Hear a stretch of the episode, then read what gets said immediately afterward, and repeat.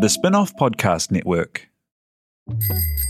Ready to rediscover the joys of cycling? With over 300 kilometres of cycle paths across Tamaki Makaurau, jumping on your bike and going for a ride is such a fun way to discover the city from a different perspective. Cycling is getting more and more popular across Auckland, so now's a great time to join the hype and give cycling a go. Head to at.govt forward slash cycling to find your nearest cycleway today. Are you making the most of your KiwiSaver investment? Generate is an award winning KiwiSaver provider with a track record of strong long term performance. Making a smart decision now could add tens of thousands of dollars by the time you reach retirement. Book a no obligation chat with a Generate KiwiSaver advisor today at generatekiwisaver.co.nz slash get advice. A copy of the product disclosure statement is available at generatekiwisaver.co.nz. The issuer of the scheme is Generate Investment Management Limited, and of course, past performance does not guarantee future returns.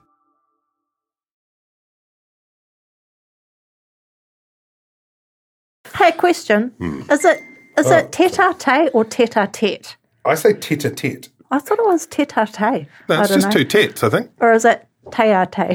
Tete, tete, tete. Tete. Tete. Yeah, I'm pretty sure it's a tete a tete.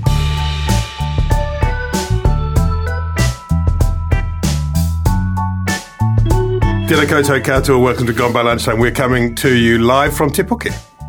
Uh, either today or yesterday or at some unannounced moment in the future. The sun is shining. I'm I'm in a bath of kiwi fruit. There is no place in the world I would rather be. Speak for yourselves. I'm like really grappling with the cost of holidaying crisis. I have to stay in Auckland. Uh, I'm joking, obviously. We're actually in Vladivostok because we've not been banned. we've not been banned. Annabelle and Ben, Annabelle Lee Mather and Ben Thomas have neither of them have managed to make the coveted list of 32 random people that the, the Russian uh, government has. Do you think the Russian embassy in Wellington was basically had like five minutes to Google 32 people? I literally and think they just typed did like in a, Russia a Twitter outrage. search Right. for like NZ plus Russia. Hashtag NZ poll Russia, do you reckon? No? Zelensky is cool hashtag Yeah, uh, banned. Mayor of Dunedin, Aaron Hawkins, found himself on the uh, the blacklist, which Chuck him might on. which might put him offside with the the Green Left. Yeah. Uh, well, we'll get to that. Um, no disrespect to the Green Left. We'll get to that. We'll also we're going to talk about cost of living stuff and maybe a bit about political donations. We're going to absolutely motor through this podcast. Thanks to Jane Yee, the uh, the czar of all podcasts, who's just handed me a note which says mention Annabelle wearing a mask. She's a bit muffled. Could Can you give I us a just sample say- there, Annabelle, of their muffledness? Can I just say about this mask? Remember, like a few pods back, and Ben was trying to roast me about his my mask, which was like quite a pretty one, while he wore his mask in his hand. I believe it happened. And he said, "I need a better mask." Now I've got the better mask. Yeah. I literally feel like I'm gonna. I'm. I'm like dying in my own carbon It's emissions. so Like, um, effective it's that it actually restricts all air, Yeah. all noise. and and I'm Jane has given me this note, I think, because she Tiahi is um, doing something else at the moment, very important, um, and so she's fitting in, and she doesn't want to have to. To, for people to go, him to Teha to come back. Go, oh yeah, no, you didn't. You sort of um, didn't quite get the. Um, We'll, audio get, we'll, get, we'll get slammed on Twitter for like mixing down the Yeah. Wahine Toa. they do that to me all white the white men time. putting your You've lower put in your, the mix. your yeah. you've put your Carly Rae t-shirt around her microphone or something. to classic japes and the GBL pod. Look, um, Ben, yeah, you were in the newspaper recently. I was. Uh, it's listed as a popular pundit. Did you see that? I did, and I'm like, why are we Finally, the some last to truth know? from the mainstream media. It said popular pundit on the spin-offs. Uh, Well Gone by Lunchtime known, gone Well known. by lunchtime. Pod. No, I don't know if it did. I think it, It did. said. It said well I think known. And I was it? like, oh, okay. oh my But well known is kind of neutral, isn't it? For whereas, whereas popular, like didn't say on He the was popular. pop- he's popular. We're well known. I felt like we're being attacked. Oh, see, I was like, I didn't even know people knew about us. Oh. This is very excitables. We're, we're huge in Wellington. Love you, I was, I was down in Wellington. Wellington the other the other week for longer than I had expected because of their inclement weather, which trapped us all like refugees there. Um, and gone by lunchtime, massive, massive. Tell us what that was story was about. Ben, what's going on? You're joining the massive pundits super corporation. is that what it is? It's like a whole lot of people who love talking about politics on television and radio, but need to pay for it somehow. Pr- pr- pretty much. Is that what it is? Um, I've joined a firm called Capital GR, uh, Yep. which was started by uh, a guy called Neil Jones, who was former chief of staff of the Labour Party, um, and includes uh, Hayden Munro. There's another director there. He was, uh, of course, Labour's award-winning campaign manager in its 2020 election rout of pretty much everyone else and New Zealand democracy. yes. Um, they're both also uh, enthusiastic blowhards like me who like to have their opinions heard. That's uh, that's separate from the business, uh, which is sort of you know. Is Hay lobbying. Clint Clint in that group too? Cl- Hay uh, Clint- Hay Clint- Clint? yeah, Clint, Clint Yeah, works yeah. with Hay works there as well. yeah. So. It's um, you know what did, what did what did they say in the newspaper? We're expand we're expanding the firm up to, to Auckland and Oh, yes. trying to cover a broader swathe of uh, the political spectrum. Uh, but it is important to note that punditry, you know, whether I'm doing it, whether Neale Jones is doing it, whatever, is that's that's just a personal hobby. That's that's nothing to do with business. So, in the, but because of course, you know, I've always taken conflicts of interest very seriously. Um, I, my personal policy is I don't talk about clients. Uh, I think Neale's the same. Uh, if something comes up where there is a conflict of interest of any sort that, that we're talking about unavoidably, I'll either say that, uh, you know, I'll say I've got clients in this area, take, you know, bear that in mind, or I'll dive out the nearest window to avoid commenting. Or it will be, or be, or be defenestrated by Annabelle and Toby. Your- It's a yeah. It's I have been meaning to talk about whether we could move the podcast studio onto the ground floor of the spin-off. We're quite high up here. It's the high. The, it's a historic building, so it's got quite like high ceilings. and so even though even though technically we're only up one flight of stairs, it's, it's quite quite a long way. It adds a certain element of danger, I think, to the podcast. Okay, well, it's good to know, and it's good. It's important uh, that listeners understand that Ben doesn't talk on matters where Ben there's is as compromised as he's always been. Uh, I mean, he's compromised in a range of different ways, but when it comes to clients, he uh, will let us know in advance. We don't talk about it, or he brings it up along the way. Annabelle is um, is dying. Uh, Sorry. the the other thing, let's stick with sticking with Ben. yeah. you the other day, Annabelle, unearthed a box of, I think the technical term is old stuff, and there was a flyer for a Ben Thomas campaign to be international officer at AUSA. Officer for International Affairs, was it? It was quite a piece of political communications, yeah, wasn't it? Yeah, it was. It It, was, was- his early work Yes. and always the most valuable. And include, I think if I'm describing this right, I don't have it in front of me, but it is seared very much into my brain. It has a picture of a young Ben with a globe, and he has his hand on the globe, much like a Charles Atlas or uh, a Saudi or Trump on the golden orb. Oh, there it is. It says "nya ha ha ha ha" at the top. T- Tell us about it. Oh, then it says at the bottom. What does it say at the bottom, Annabelle? It says vote Ben Thomas, International Affairs Officer, 1998, because it's a small world after all. That's a visual pun. So Uh-huh.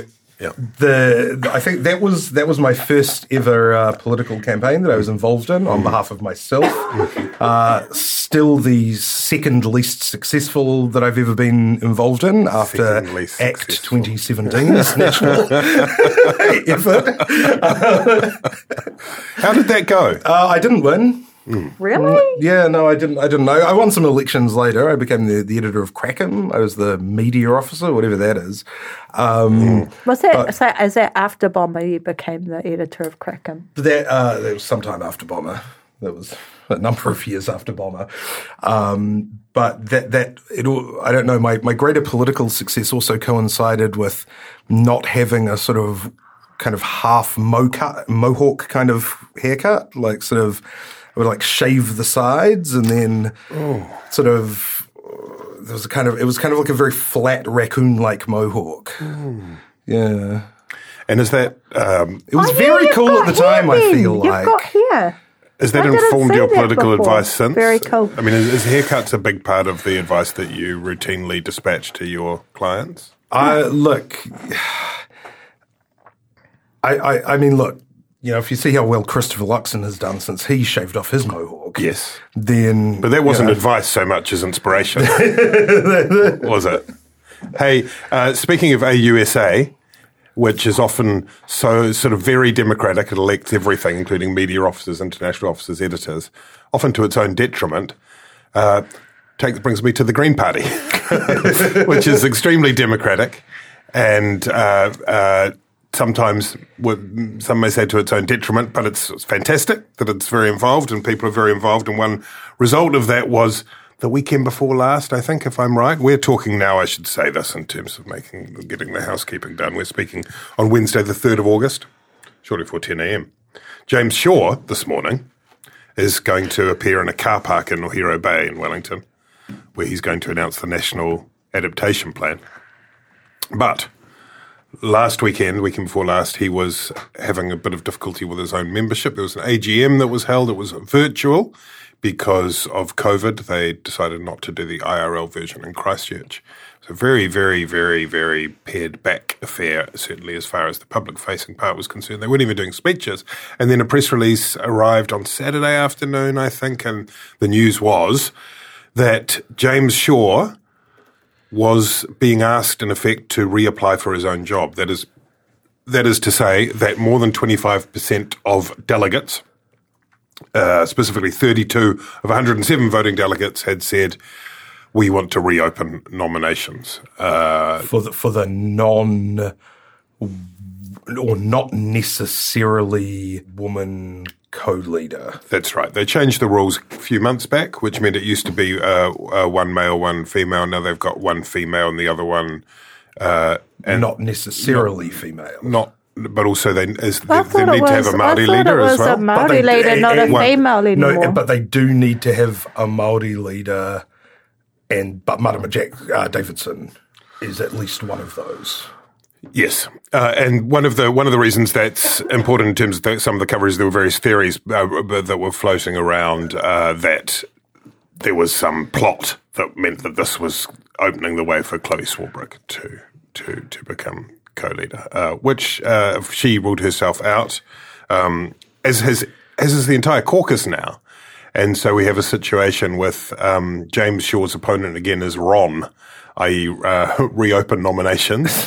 And he will again go up against. I'm pretty sure they've closed now nominations, so so it doesn't mean he's out of the woods. Like he could still, it could still be that more than 25 percent of delegates say reopen nominations, which would mean in effect that he would be he would he would have to have to resign. I think from that position. This is Annabelle. One of those. The way this is played is it's kind of one of those perennial issues in politics and party politics, not just in the Green Party, but perhaps more pronounced in the Green Party than in many other parties, which is the tension between the purist, uh, radical side of a party and the more pragmatic uh, or moderate. These are all useful to some extent only terms. Is that how you see it? Is James Shaw uh, an example of someone who is being punished for being too pragmatic?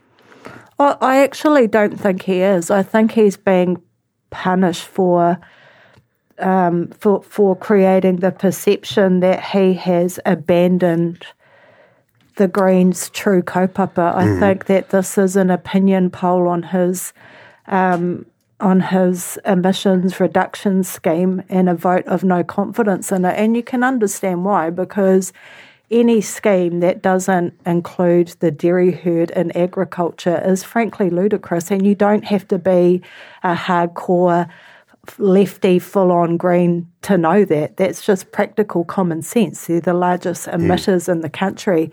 I think that for the the the more uh, left hand side of the party, though, that the Greens have always been committed to addressing climate change, but in a just manner, not a manner that um, that punishes Indigenous people. And so I think when he tried to essentially punish Maori for having pine trees on the last vestiges of their land instead of native trees, um, that would have got him offside with some of the party as well.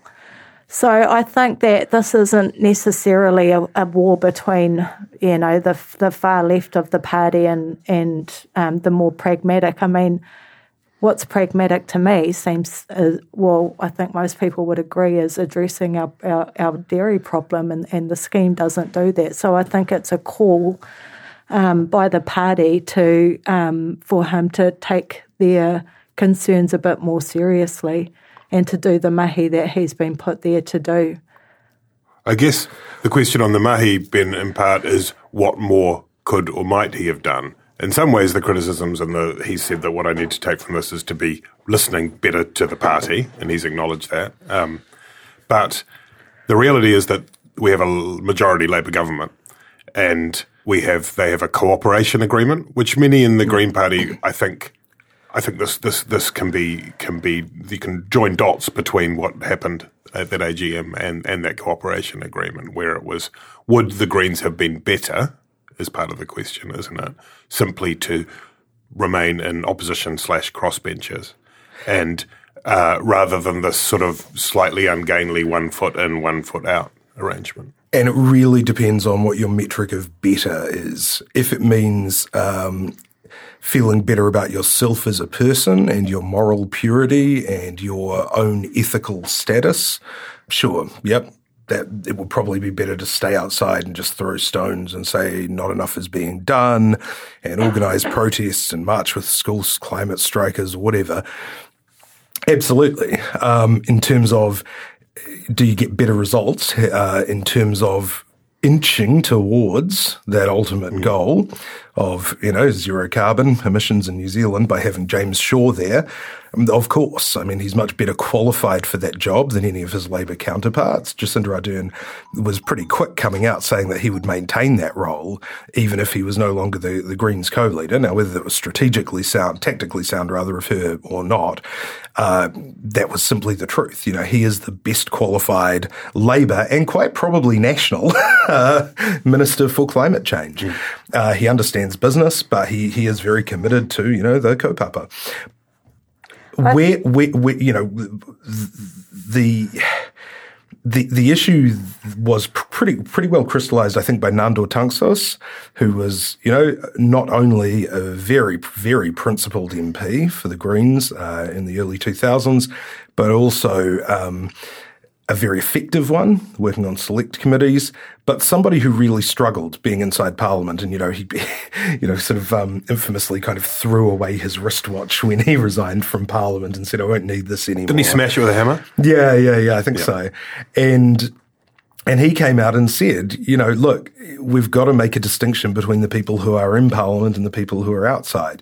Now, Nandor ultimately came down on the side of him personally wanting to be outside Parliament, mm but clearly still recognizing that you need those people inside Parliament as well, being propelled along by the more radical fringes. But honestly, you don't you don't get anywhere by being outside and throwing stones. There, there is more of a perception. I, I, you know, in terms of is it a left, you know, left centre, whatever pragmatist sort of factional battle there, I, I, think the perception is that James Shaw is not as concerned with social justice uh, issues you know, there, there, seems to be this sort of idea that you could almost hive off James Shaw as a sort of Labour subsidiary dealing with kind of fringe issues like climate change, while the rest of the caucus concentrates on core green environmentalist business like um, progressive gender politics, um, universe, you know, um, higher benefits, things like that. Now, those may or may not be very worthy causes, but they're not they're not strictly speaking environmental issues. Um, and I think it was Luke Malpass at this at Stuff wrote that you know the Greens benefit from a sort of his, an accident of historical branding, where they are essentially a far left parliamentary party uh, with an environmental brand name. I think that um, I have a different view on you know what you what you're able to achieve in government versus what you can achieve in opposition. And I think that history shows that the road to hell is paved with coalition deals. and when and when parties um, um, forget what their raison d'etre or move away from their raison d'etre, they're punished for it by voters. And you know, United Future, to be honest, what was their raison d'etre? Who knows? But New Zealand First and the Maori Party. So I think that probably their grassroots members are probably acutely aware of that and that this is that his emission scheme does look like policy drift. When you cannot even say cows are the problem, that's a problem. But I, I also think that we shouldn't undervalue the power of opposition. Um, and if you look back at the Greens' track record, particularly under Metiria and Russell Norman, they were able to achieve all sorts of amazing things from, from opposition. So I think there's a, a fine line between wanting to be in government and all of the resource that, that comes along with that and the influence, but but um, but you know also not losing your kaupapa or the, hmm. the aspirations of your kaupapa. I mean, I, I think I, think that's a big part of it. The thing that I think is interesting now is that twenty five percent of the party say that you know they're not happy with him. I've heard some people railing like twenty five percent. That's not democracy. Yes, it is. It's their constitution. Constitutions are part of democracy. If twenty five percent are un, you know vote that way, that's what can happen. But now that none of all of the MPs have ruled out running, what what message does that send to their grassroots membership? Like, um, you're not happy, but we don't care. I think that you know probably there should have been a bit more strategizing with the people that that put up that Yeah. vote about ensuring that they and- had a candidate ready to roll. Well- but also, it doesn't seem like the MPs in Parliament have really heeded that call or taken it very seriously. I've not seen anyone's you know come out and say, "Look, we understand." Um, but we don't feel the time is right, or you know, we've got to get through this. Like none of that's happened publicly that I've seen, and so yeah, it just makes you wonder wonder about the is there a disconnect between the parliamentary branch of the Greens and the rest of the party, or what's I going mean, on? Teanau and Teanau Tuiono and Elizabeth Kerekere have both, you know, and, and Chloe Swarbrick to some degree have all said we need to listen to the members um, better. And I think I wonder whether I wonder whether by you know the fact that Teanau Tuiono did not rule out, you know, said I'm thinking about it, suggests to me that he may be thinking about it again in the and you know whether it's next year or after the election. The the fact of the lack of it being a, a coup, like I mean, you know, there's been various amount of commentary around that. It is interesting. It's this there's a there's there's a coup underway, but you can't really have a you know the old um, maxim that that he who who wields the knife shall not wear the crown. Well, no one wanted the crown, and there are a whole bunch of different knives. And in a sense, that suggests that it is a real thing. It might be a group of young Greens and a group of the Green Left Network combined, but they were sending a message, and you could make the argument that that's actually the system working reasonably well. Until such point, of course, as they crater in the polls, if that were to happen. Um, I thought, Ben, the other interesting thing was was that. Um, uh, uh, Kevin Hague was on the Detail podcast, and he was speaking in defence of James Shaw, and he said one of the things, one of the reasons he decided to talk about it was that James Shaw had defeated him in the leadership campaign, yeah. um, and his his read on the message that was being sent was that they that that James Shaw was judged by the membership to be more electable in the broader sense, Yeah. and that. That, that it was a sort of irony that now he was in effect being punished for being uh, able to reach out to to a, to a wider voter base. And this is a really important point, which is that the Greens, who are now polling around sort of 10% and have, have been steadily, uh, you know, th- their, their activist base and their membership is actually a very, very small part of that. And the Greens, you know, have, have said it a number of times. I think they've said publicly their their vote stays high when they're not in conflict with Labor. So this idea that by sort of more strongly differentiating themselves by calling Labor, you know, soft on the environment and and, and by whacking Labor all the time, over over you know uh, twenty years in Parliament, that has not worked for the Greens.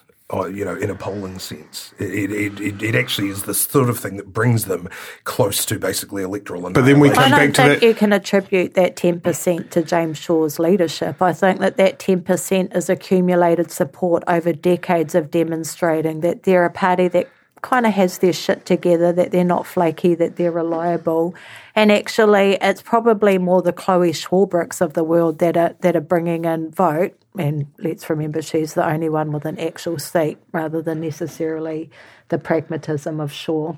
That, that's absolutely true. But remember that the Green left dislike Chloe Swarbrick as well.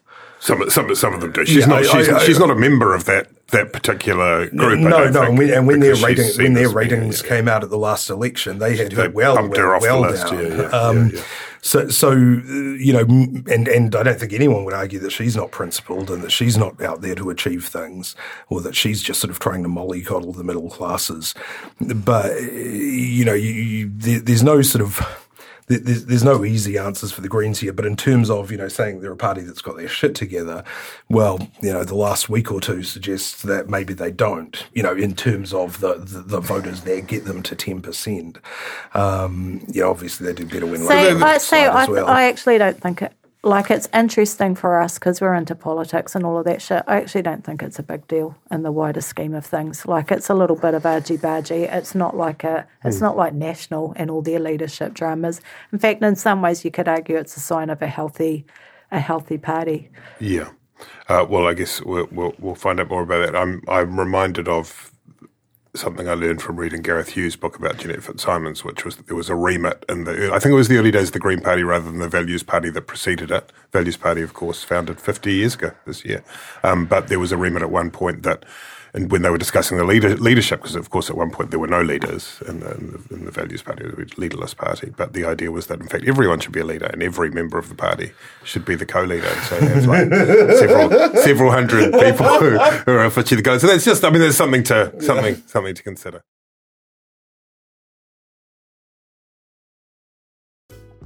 Let's talk about the cost of living payment, which has um, attracted a fair bit of heat in this week. It was meant to be a great big moment for the Labour government. It was a, the sort of centrepiece flagship headline announcement of the last budget, wasn't it? That there will be a $350 cost of living payment to the, what we talked a lot about, the squeezed middle became known as that is people who weren't um, who who not not for beneficiaries no, but people they're fine. Under seventy. under 70k not receiving uh, winter energy payment, I think it was.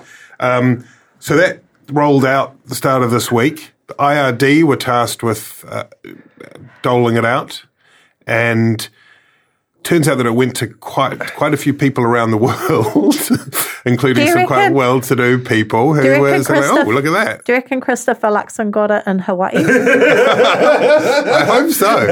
I hope so. I was thinking what they should do with this, just to try and solve another problem, is that if you don't return the money and you accept it, then you are immediately obliged to uh, train as a nurse and then Nice, come yes. return to New Zealand. Yeah. It's there in the fine print and come and help out. Um, it was meant to be 2.1 million people got it. So far, it's only about 1.4 million. But also this, but, this, but, but to make up for the, the, the, the geographical spread is much greater.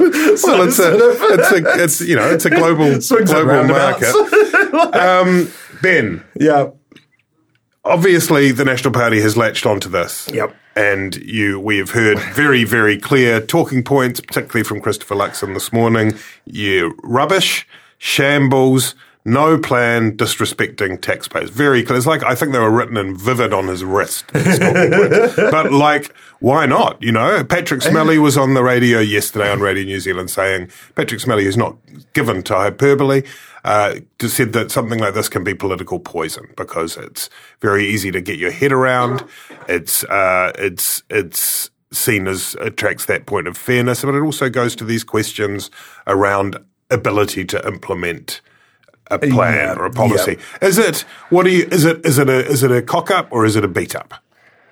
Well, it, it, of course, it's a cock up. Um, you know, the idea that you've, you know, the, the, government, you know, even over the weekend, the prime minister, when Jack Tame was talking about, you know, uh, you know, other government's measures to combat inflation or to help people through inflation. In an interview with the prime minister, yeah. yeah. create more inflation, and the prime minister said no because the the cost of living payment is very targeted. And so, yeah. now of course, it won't create inflation in New Zealand if it's going to London.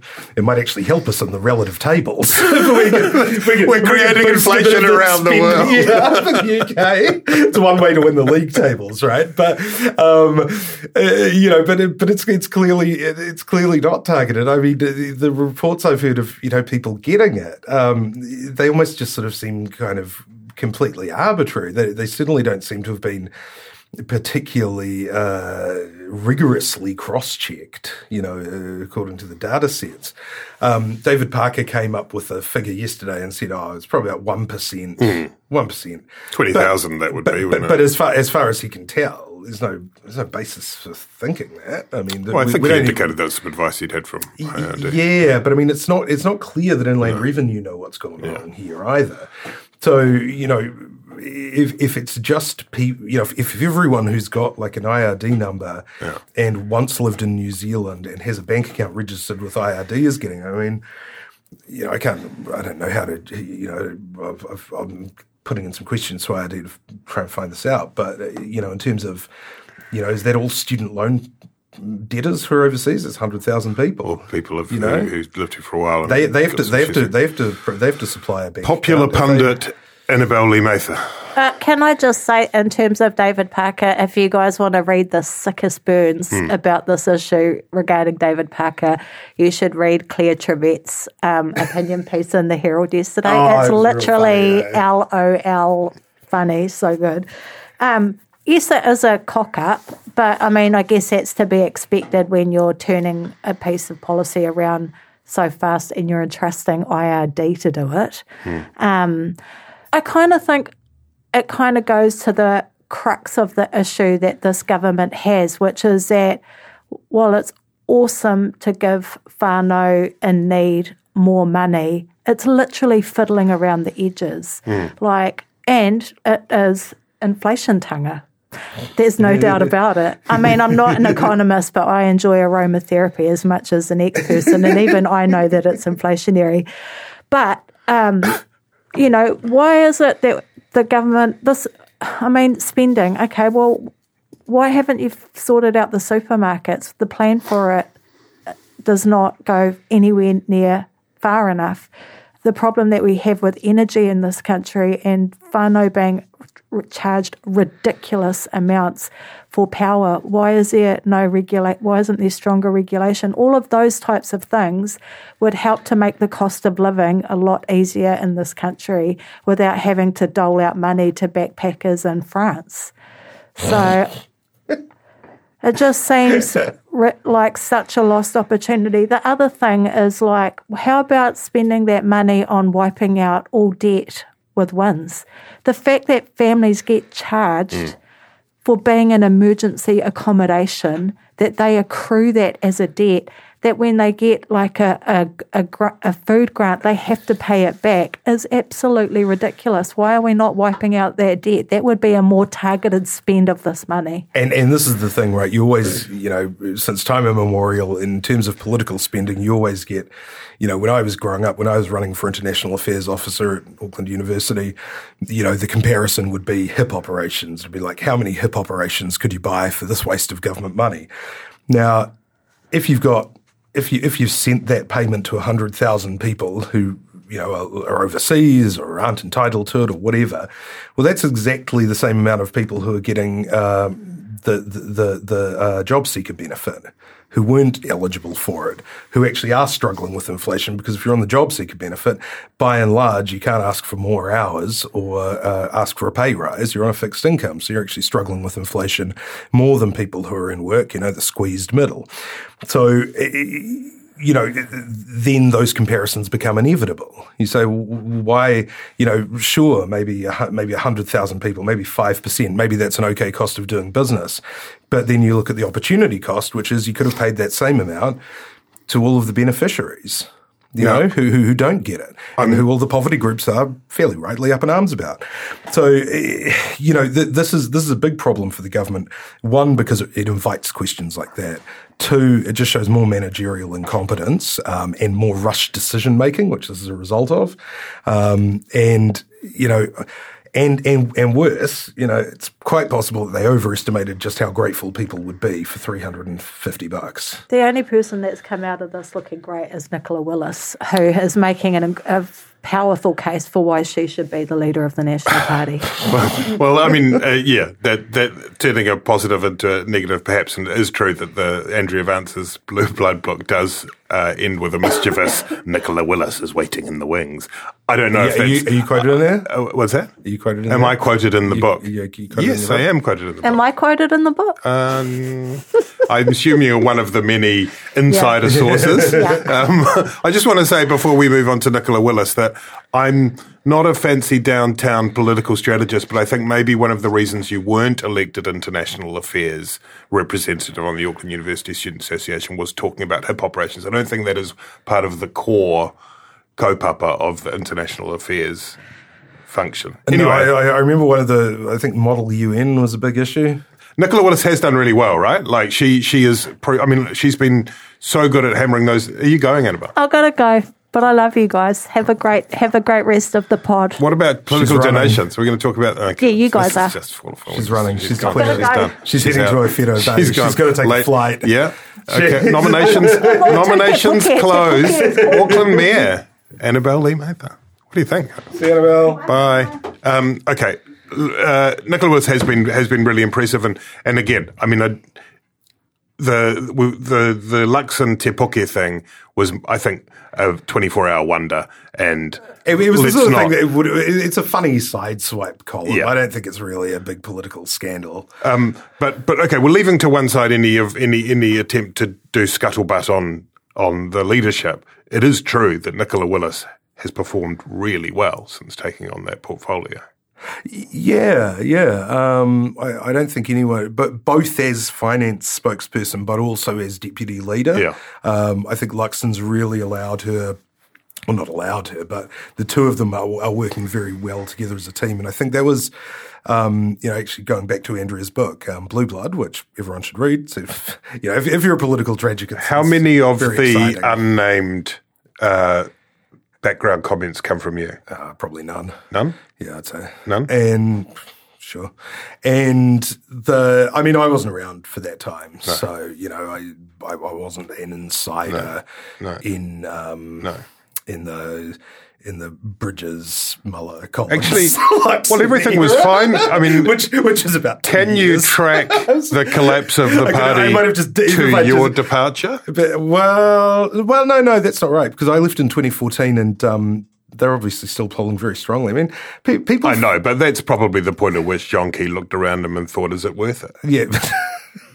there were the people, a lot of people forget that you know Bill English actually won forty five percent of the vote. You know he he did a, he did a great election campaign, um, and you know National was still very strong to that point. Totally fell apart afterwards. You know, is the way of these things. But you know, hope, hopefully for them on the way back up now. But you know, it, it it was a reminder of just how well Key and English work together as a team, and that's something that's really been lacking. You know, in the in the opposition with the leadership deputy combinations. In opposition, in particular, sometimes you get into this thing where yeah, the, the deputy is somebody who's basically just waiting their turn for this the next schmuck to mm. fall over for them to take their chance, and that was alluded to. You know, that the wilderness, which was a podcast by Lloyd today, our Burr's friends at Today FM. Yeah. Excellent podcast, yeah. Um, I actually really like that podcast. People should go and have a listen to it because Yeah. it's retold through the eyes of the gallery journalists. And it's actually really interesting because in most political sort of memoirs and stuff, you know, like the ninth floor. There are politicians on it too. Oh yeah, yeah, a few. But but on the ninth floor, you know, you had these prime ministers in a very former prime ministers in a very reflective mode, looking Yeah. back at their lives, thinking about what they could have done differently. And you actually get a bit of that on the, uh, you know, from these former gallery journalists who are now Today FM hosts. Mm. You know, Paddy Gower does these sort of mea culpas and it's sort of like, oh, I feel a bit bad about how I treated David Shearer, you know? And Duncan Garner said something like, you know, David Shearer was a good bloke. There was something about him that people just liked, people just warmed to. But we in the media, we went for his weakest spots. And it's actually really interesting. Anyway, so that's total side note, but but it is very important to if you can get a good leader deputy dynamic. And Luxon and Willis, the way that they're working together, certainly suggests that this is the best combination they've had since Key and English. Yeah. He Annabelle's back. If you've forgotten her phone, she's forgotten her phone. she's not happy. She's not happy. Her um her spectacles are all fogged up because of her mask, uh, and she hasn't she hasn't breathed for several hours. The donation stuff. Let's just touch on that briefly before we It's leave. 'cause outrage. to be honest, most people have turned the podcast off. They're only here They- for Annabelle. Donations. Uh, the there is a case underway at the moment uh, over donations to National and Labour. But immediately before that, there was a case uh, relating to donations to the New Zealand First Foundation. Where two persons unknown, Two persons were unknown, whose names permanently suppressed. were And- prosecuted, and, and and the outcome of this case was basically, uh, you know, basically gutted the electoral finance laws in New Zealand, and essentially said that while it's very important for the party secretary and the party organisation, you know, the National Party, the Labour Party, the New Zealand First Party, to keep strict and accurate records and declare all of the donations that they get for, you know, helping this political party and spending on them, and any kind of chicanery or, you know, or, or failing to declare or declaring the wrong amount or not declaring on time, you know, that's a big problem for you and you'll be in trouble and, you know, possibly even criminal charges. But if you just set up an organisation to one side with similar sounding name, like the New Zealand First Foundation rather than the New Zealand First Party, it can receive as much money as it likes, which So it can we're talking on the party and its candidates and its campaigning, and it doesn't matter, and it doesn't have to be declared. Like it's an absolute bullshit fucking rule. The like. Ben Thomas, standing for the International Affairs Officer, set up. There were rules, let's just say, yeah, I think you about I how think much you could be donated. I think you could spend some twenty if you if you'd set up the Ben Thomas Foundation, and then a whole lot of people had donated a whole lot of money to that, and then the Ben Thomas Foundation had in turn donated money to Ben Thomas's campaign for International Affairs Officer. That's the kind of workaround, loophole, call it what you will, that was seen to be in play in that trial, right? Yeah. And and Kiri Allen, the, who's who's recently uh, became the the Minister for Justice, has announced that there was already some legislation that was going through, which was going to reduce the threshold over which you needed to name from 15,000 to 5,000. So, sort of, there are some other details around there, but that's the essence of it. They've now, she's now said that they will include in that uh, another amendment which uh, addresses what is, what the, the definition of what a party donation is. yeah. And that seems, I don't think anyone can reasonably argue with that, can they? I mean, it's got to it, it's got to be closed up. It makes a mockery of all the law. Um, this is you know this is actually the second time the second time with the same party or the same also entities associated with the same party. You know, eh, we saw this in 2008. Brian Henry, uh, Winston Peters' personal lawyer, received I think twenty to fifty thousand dollars from Owen Glenn. It was a rich donor, and that was paying for Peters' legal fees. And you know that was the argument. It doesn't have to be de- declared because it's not a. Um, because it's not it doesn't have to be declared because it's not a donation to the party. It was just used for Winston Peters' personal legal fees. There's big wrangling about that. Ultimately, there was a privileges hearing into whether Peters had personally declared it in his register of pecuniary interests. But you get into these sort of side tangles and trails. You know, at the very least, you'd hope that there was some sort of privileges issue that arose out of uh, out of this failed court case. But you know, this this just has to be this has to be uh, stopped. You know, this this this uh, it's not even a loophole; it's just a door. It's, just a doorway through with an arrow and dollar It's a, signs. it's, a, it's, just- a, it's a giant bejeweled gazebo. it's, it's not so much a loophole as a giant fucking roller coaster The, um, that costs fifteen thousand dollars to get on, and you know, the, the, the, the, I mean, the other thing, which a point that Max Rashbrooke made, which who's he's done some some really good work on this. So has Graeme Edgeler, who's wrote a good piece for the spin off on this issue. yeah, very good piece by Graeme. Uh, um, he said that the other thing that needs to be put in there is a general anti collusion provision, basically a vibe rule, which is to say that if the vibe is you're donating money to a political party, then you need to you need to you know go along with that vibe. That's the that that, that would be nice to see. Yeah, that's right. And, you know, the, we see this tax law is the same as this, you know, in terms of tax avoidance.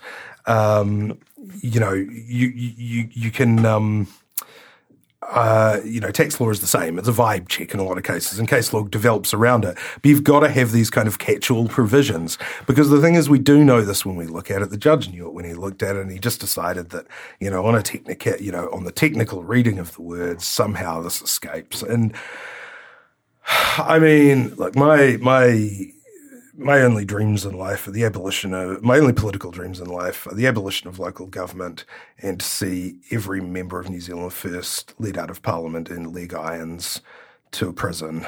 Um, and, you know, we just have to keep on dreaming. Well, I would like to conclude this podcast then with Winston Peters' response to this, in which he defended strongly and rejected all of Ben Thomas's nonsense his vitriol, and he quoted Michael Cullen. Did you see that at the end of the end of his press release this no. week? He's he quoted quoted Michael Cullen's uh, words uh, in Parliament at some point in the past, in which Cullen said, "We won, you lost, eat that." And so I, I, think he, he also, I think he also said the only victim he is here were democracy and the people of New Zealand, and I think I agree with him on that. Well, there we go. Um, many thanks to spin-off members. Uh, thanks to Ben Thomas. Thanks to Jane Yee. Thanks to Annabelle Lee Mather, who is currently tearing down the hills of Morningside. We will be back before you know it, ka kite anō.